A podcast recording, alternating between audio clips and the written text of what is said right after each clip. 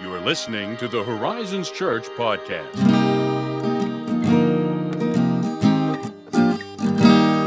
Hello, Ethan of the House of Bolton. Hello, Josiah of the House Pits. I like that you actually didn't include that preposition in there of the house pit. Yeah, yeah, and yeah. whereas I was the Looney Tune who said of the House of Bolton. I'm trying, you know, I'm just trying this whole full immersion, you know? I'm trying to immerse myself in the fictitious lore that we've just made up. I want it to feel real. Ah, well, speaking of fictitious, no, Oh, no! this is not. this guy had some fictitious ideas, but boy, Ethan, yes. did I get a weird phone call this past week? I've heard that you got a weird phone call, and I'm very eager to learn more. It it was zany. Okay. Which, which, to be fair, weird phone calls. It's not abnormal in pastoral work. Well, that stresses me out. You know? Yeah. I don't know. like I, I'm sure there are like fields where that's not abnormal. Like maybe lawyers, you know, pastors. I'm sure graphic designers get weird. No, everything everybody knows to just email us. Ah, Because that way I can be like miffed privately. and know? then say something. Well, all that to say, you know, not not unusual to get weird phone calls at the church. But boy, this one was this one was next level. Okay. Okay, so this gentleman calls the church. Let's, let's set up the backstory so that you understand why we're doing this podcast. This is what inspired this. Okay, you're getting you're getting lore of this podcast. Yes. So this gentleman calls the church and he says he's got a question about the Bible, which. If this gentleman happens to be listening for some reason to our podcast, hello, sir. If you'd actually like to talk face to face, my offer to buy you coffee still stands, even though you rejected me in very, very, very staunch terms. Well, I So- mean, if, if if the answer's still no, I will take you up. There we go. Thank you. Thank you. I will take you up for Starbucks.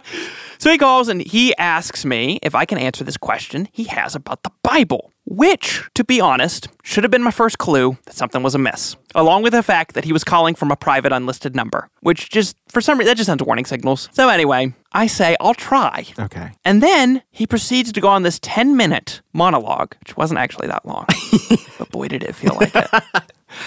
So he goes on this monologue where he doesn't really ask a question about the Bible. He just goes on and on, taking me to these references in scripture where he's trying to prove that Jesus isn't God. That, if I'm remembering what he said correctly, the doctrine of the Trinity is a doctrine of fantasy and wishful thinking. He may have even thrown the word elf in there. I don't remember. And then he said, I'm incurring blood guilt on myself because I'm teaching heresy. Blood guilt. Those are the guilt. words he used. Blood guilt. Blood guilt. A hyphenated blood guilt. See, here's the thing. I don't know exactly what that means, but I am very interested. I want to start using that in my everyday. Yeah. Blood guilt, you know? Blood guilt. Ooh, it's like you have bad service at a restaurant, and instead of writing a tip, you just write blood guilt. blood guilt. Like, what is going on? My mistake was, in the words of Solomon in Proverbs 26 4, I made, I made the mistake of answering a fool according to his folly. Well, he's not having that coffee with you now. oh, he definitely was not having it with me anyway by the end of this conversation. He woof doggy.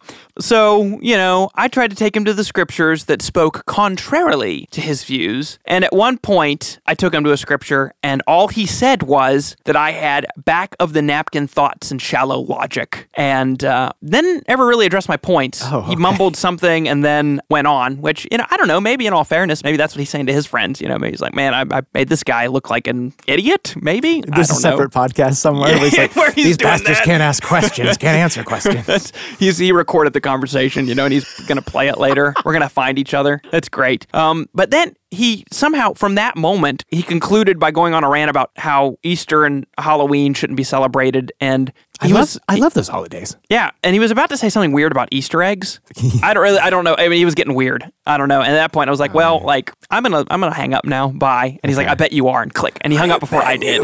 Like, Whoa! He was like, he had to beat me to hanging up. That's next level. that was I just thought that was funny. So aside from the Lord using this event as a sanctifying thing in my life because, you know, I learned how quickly and astutely impatient I am, if that makes any sense at all. All that was to say is it did get me thinking a lot about how central the doctrine of the Trinity is to the life of the church, and particularly the doctrine of Christ's divinity, because that was he was like hell bent, and I don't think I'm misusing that term, hell bent on trying to say that Jesus is not God, that he's not divine. And so that whole doctrine, there's a reason that councils were formed around this and creeds were written about this and mm. why people make zany phone calls about this sort of thing, right? Because if Jesus is not God, I mean, however you slice the question, it profoundly changes our understanding of salvation, Yeah. scripture, our relationship to and with God, and that, of course, changes our understanding of how we live, of how we inhabit the world that God has made, and Of course. what we're doing here. So it's, I mean, it is a big deal. I can commend that man for one thing. It's at least that he's passionate about whatever it is that he's trying to say. Yeah. I'm still not clear on, like, other than the fact he's like, yeah, Jesus and God. Like, Uh, well, okay.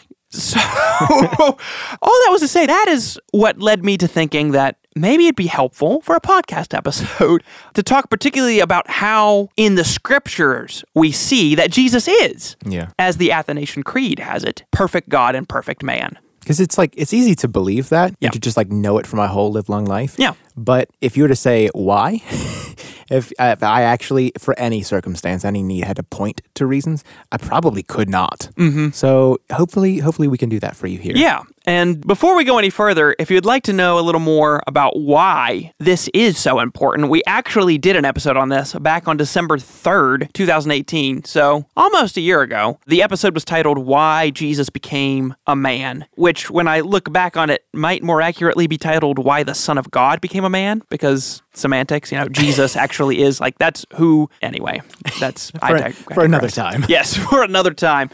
Um, but that episode digs into the more theological reasons of why Jesus did have to become a man. Wow, there I, I did it again. The semantic thing. Why the Son of God had to become a man is the more accurate way to say that. Okay. You you get what I'm saying. But for the purposes of our discussion, before we look at some key passages in Scripture, here's a very important and succinct reason for why this thing matters. Okay, at the fundamental level, if the sin of humanity, which we're we're just agreeing, we're just assuming rather that this is a fundamental problem for mankind, if the sin of humanity is not atoned for, then no human being can be saved from eternal damnation. Mm. We have to pay the price for our sins, Right. or someone does. So, in order to atone for our sin, offerings were required. More particularly, we need a perfect offering to ultimately atone for our sin, mm-hmm. right? Which means, in this case, death is required. Yeah. The problem is, only God can be a perfect offering. Only He can do that, which means that only He can truly atone for our sins. And the problem with that is, is God cannot die. Yeah, that's a hitch. Yeah, by nature, He can't, unless, that is,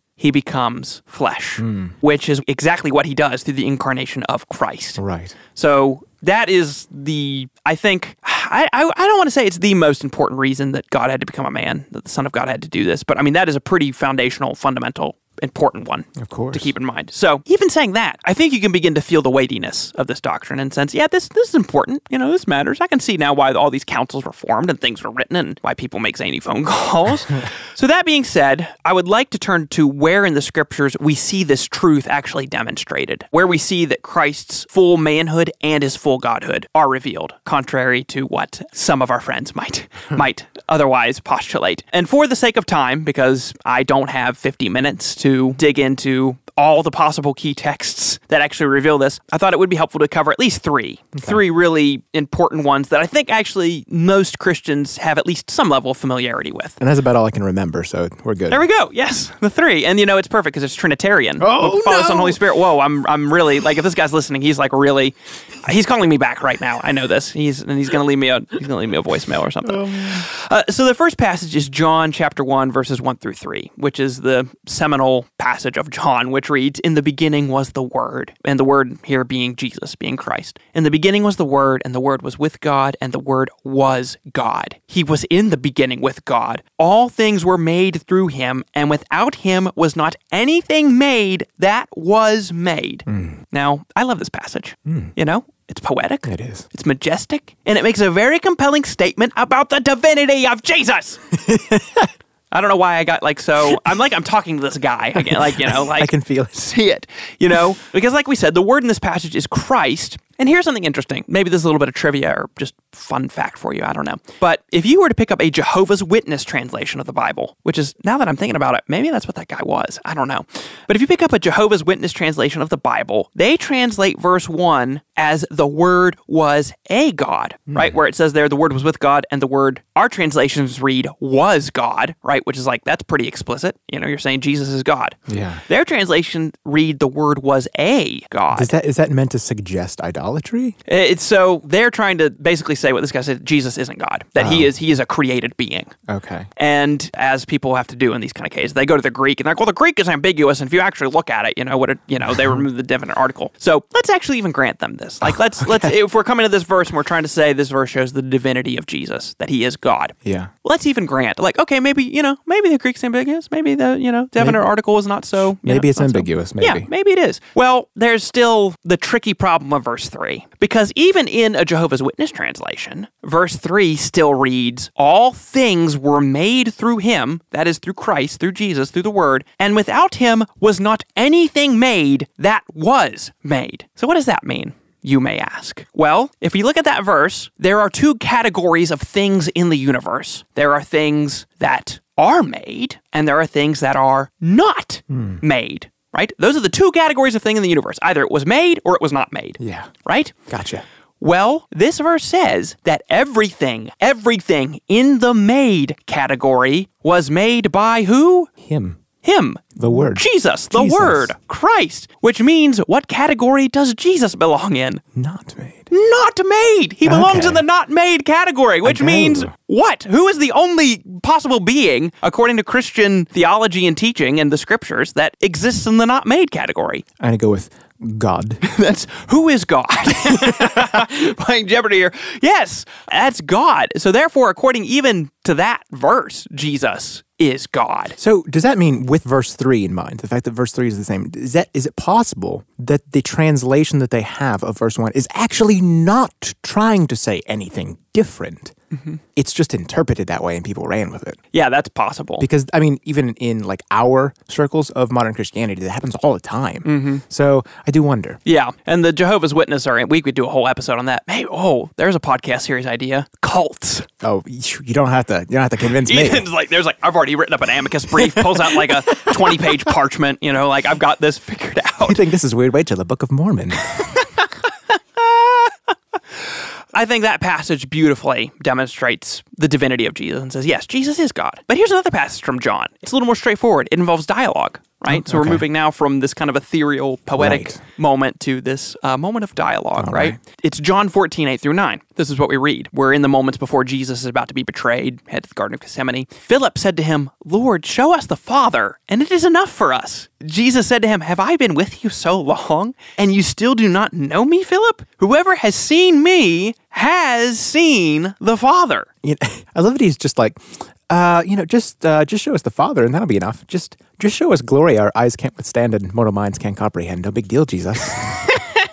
no, come on, that's enough. That'll be enough. You do this. Come on, do this. Like Please do things this like thing. yeah, like not even Moses, man. Like Do this do you- thing that historically no human can withstand. no, yeah, just just no big deal. That'll be enough. That will be the ticket.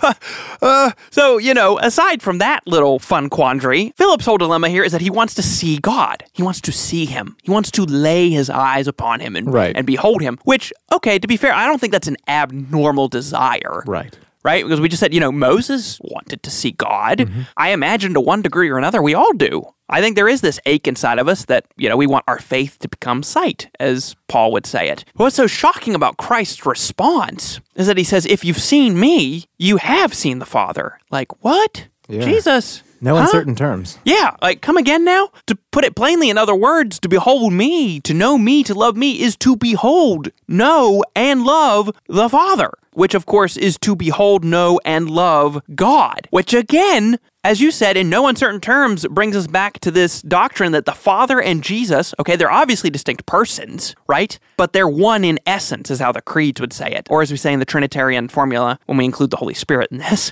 he is one God, but he is three persons, hmm. Which is a, uh, a mystery to us. And I don't mean mystery as in like, you know, oh, well, we can't know anything about it. It's just like this is reality that is so full and all encompassing. It's like you, you're just stepping into something that you'll not quite fully Yeah. be able to wrap your mind What- around. I mean, it goes back to what he's asking. You know, Yeah. like we we believe this, but we believe this thing that our minds can scarcely compute. Yeah, it's crazy. But that passage right there even states it pretty clearly. I don't know that I've, you know, because I, I was thinking, man, what if someone was like, oh, well, he's just speaking, you know, figuratively there. And I'm like, Yeah, but I don't even know that. Like, I've never talked like, oh, if you've seen me and you know me, you know my dad. Like, Yeah. like you may see hints of him in me, but like we're completely, Right. completely different. Of course. And it's just like, eh, that's like, no one talks like that. And especially not when you're talking about, I mean, here's the other thing that I, I almost included this passage, but I didn't because it would have taken too long.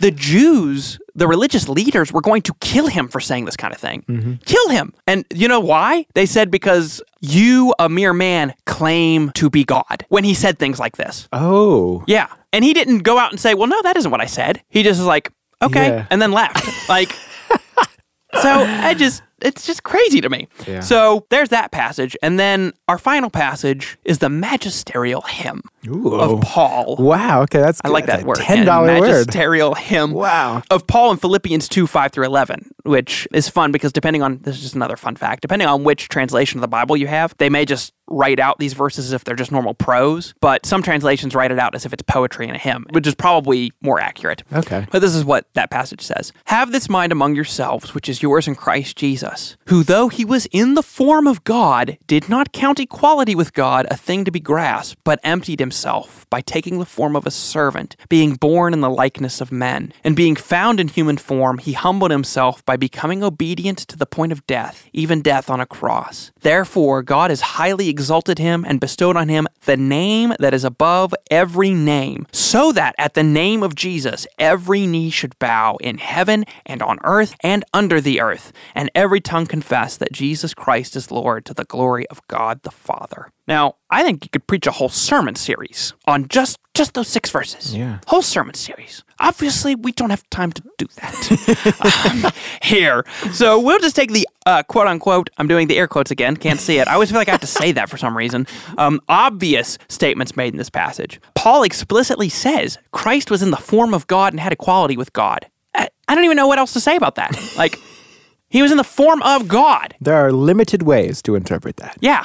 Which is that he was in the form of God. yeah, that's it. like, which is in other words, yeah, he was God. So I mean, you have that, but then the other thing, Paul says that Christ has been given the name that is above every name. Yeah. Which logically and historically speaking, if you're taking to the scriptures, God has the highest name. Right? And people might debate me on this, but historically, you would take that probably to be the name of Yahweh, Yahweh, the great I am. I am who I am. Nice. And that just really just rolls off the American tongue. It does. It really does. I do hope in glory we don't have such such stumbling blocks. that was the stumbling blocks God wrote about in Scripture. It had nothing to do with, you know, Jesus, you know, sin. It was it was that. It was you Yeah, know those things. Which which is funny. You talk about stumbling blocks. I'm getting off on a quick rabbit trail here, but when the scribes who were copying scriptures in olden days, Mm-hmm. you know, the Hebrew scriptures, if I'm remembering correctly, they would they would take a bath. Like they had to go like cleanse themselves every time they were going to write that name, and like Oh do something like they had to get a, they got a new pen. Like they had to do away with that pen. I wonder what their like their least favorite book was. Oh my gosh. like, oh, I'm so clean, my skin is drying out. That's like they're like re- you know copying the Psalms, and they're like you know like Oh, the steadfast love of like 118. I think that the name Yahweh is used there. I think uh, somebody's gonna get me on this later. That guy's gonna call back. Actually, um, but I think that's Psalm 118 is the one that every other verse goes. The steadfast love of the Lord endures forever. And I'm pretty sure the way we translate Lord, I think that's Yahweh. you can imagine they're just like. you just you'd have to make a week long event. That's just they got like on cycles. they're just like at this point we're just gonna take turns. It's bath week. Oh, yeah, they would take turns and like use every pen in all the land. Yeah, that's the one. But I digress. Um, so God has the highest name, right? So here's the thing: if Jesus has the name that is above every name, that means at least his name must be equal with God, which theologically speaking, and according to the scriptures, means that he, for lack of just saying it any other way, is God. Because you think about it, Paul didn't say Jesus was given the name above every name except for the name of the Father. Oh, yeah, the um the almost perfect second best name. I I forgot about that one. that category, right? Yeah, he didn't say that. He says he has the name above every name. And not to mention the fact that he says every knee will bow to Jesus, which is a kind of glory that God will not give to anyone else except for himself. Right. Right? Which, of course, is clear throughout all of Scripture. But I mean, especially you read verses like Isaiah 42 8 and 48 11, where he explicitly says, My glory I give to no one else. And then you're saying, Oh, well, but Jesus, every knee's going to bow to him. Like, well, but uh, Jesus is, but, but Jesus is someone else. There's a deep just a- conflict of interest. Yeah, like it's like, well, which is it? Well, Yeah. they're separate persons, but they're one God. Oh, the Trinity? What? Huh? ah, but that's not a thing. So those are just three passages, just three examples. We didn't even touch on when Thomas looks at Jesus and says, "My Lord and my God," and worships him. And we didn't look at the times that Jesus accepted worship Right. from people, or that you know the I mean, you see that uh, like angels all the time get worship, and they're like, "Hey, bro, don't do that." Yeah, Like, exactly. don't. Like, nuh-uh. Stop that. But Jesus, they bow down and worship him. And he's like, yeah, that's right. You know, we didn't even get into any of that or any of the other complicated passages in like Colossians or Ephesians or anything like that. Hopefully, those three whet your appetite. Maybe you'll you'll dig in more. You know, Yeah. maybe not. If not, you know, hopefully this is at least an encouragement to your faith. Yeah. And uh, a uh, an encouragement to uh, continue to believe and trust in the one who is, as the Nicene Creed has it, true God of true God, very God of very God, Oh wow, light from light. that's a thing. I like that. I just like that a lot. Just mm, this feels good. Just feels right. So yeah, is Jesus actually God? I'd say yeah. We, And we if you- believe so. Yeah, if you trust and read the scriptures, then yeah, you know that's what you'd say. So it's fun. Who knew that a zany phone call would lead to all this? It was, it was fun. That And I wonder great. that I wonder if that that guy would be so ticked off that like now I'm like continuing to further propagate the idea that Jesus is God through you know I hope you get more calls Yeah. because it's just it's it's a it's a lark. it is a lark. Whoa, that's a that's a good term. I like that. That's good. It's a lark. Well, thank you for listening. If you have questions about this, if you have any zany things for me Yeah. or Ethan, Well, email us at podcast at horizonschurch.net. Find us on social media Facebook, Instagram. And if you enjoy our content, you are helped by it. If you want to continue to further the message that Jesus is true God and true man, you can uh, go to the iTunes store and leave us an honest five star review. It because, is- as Ethan it's likes to say, it's the only kind of honest, and it's the only kind of five. true that. Oh. Thanks for listening. We'll catch you next time.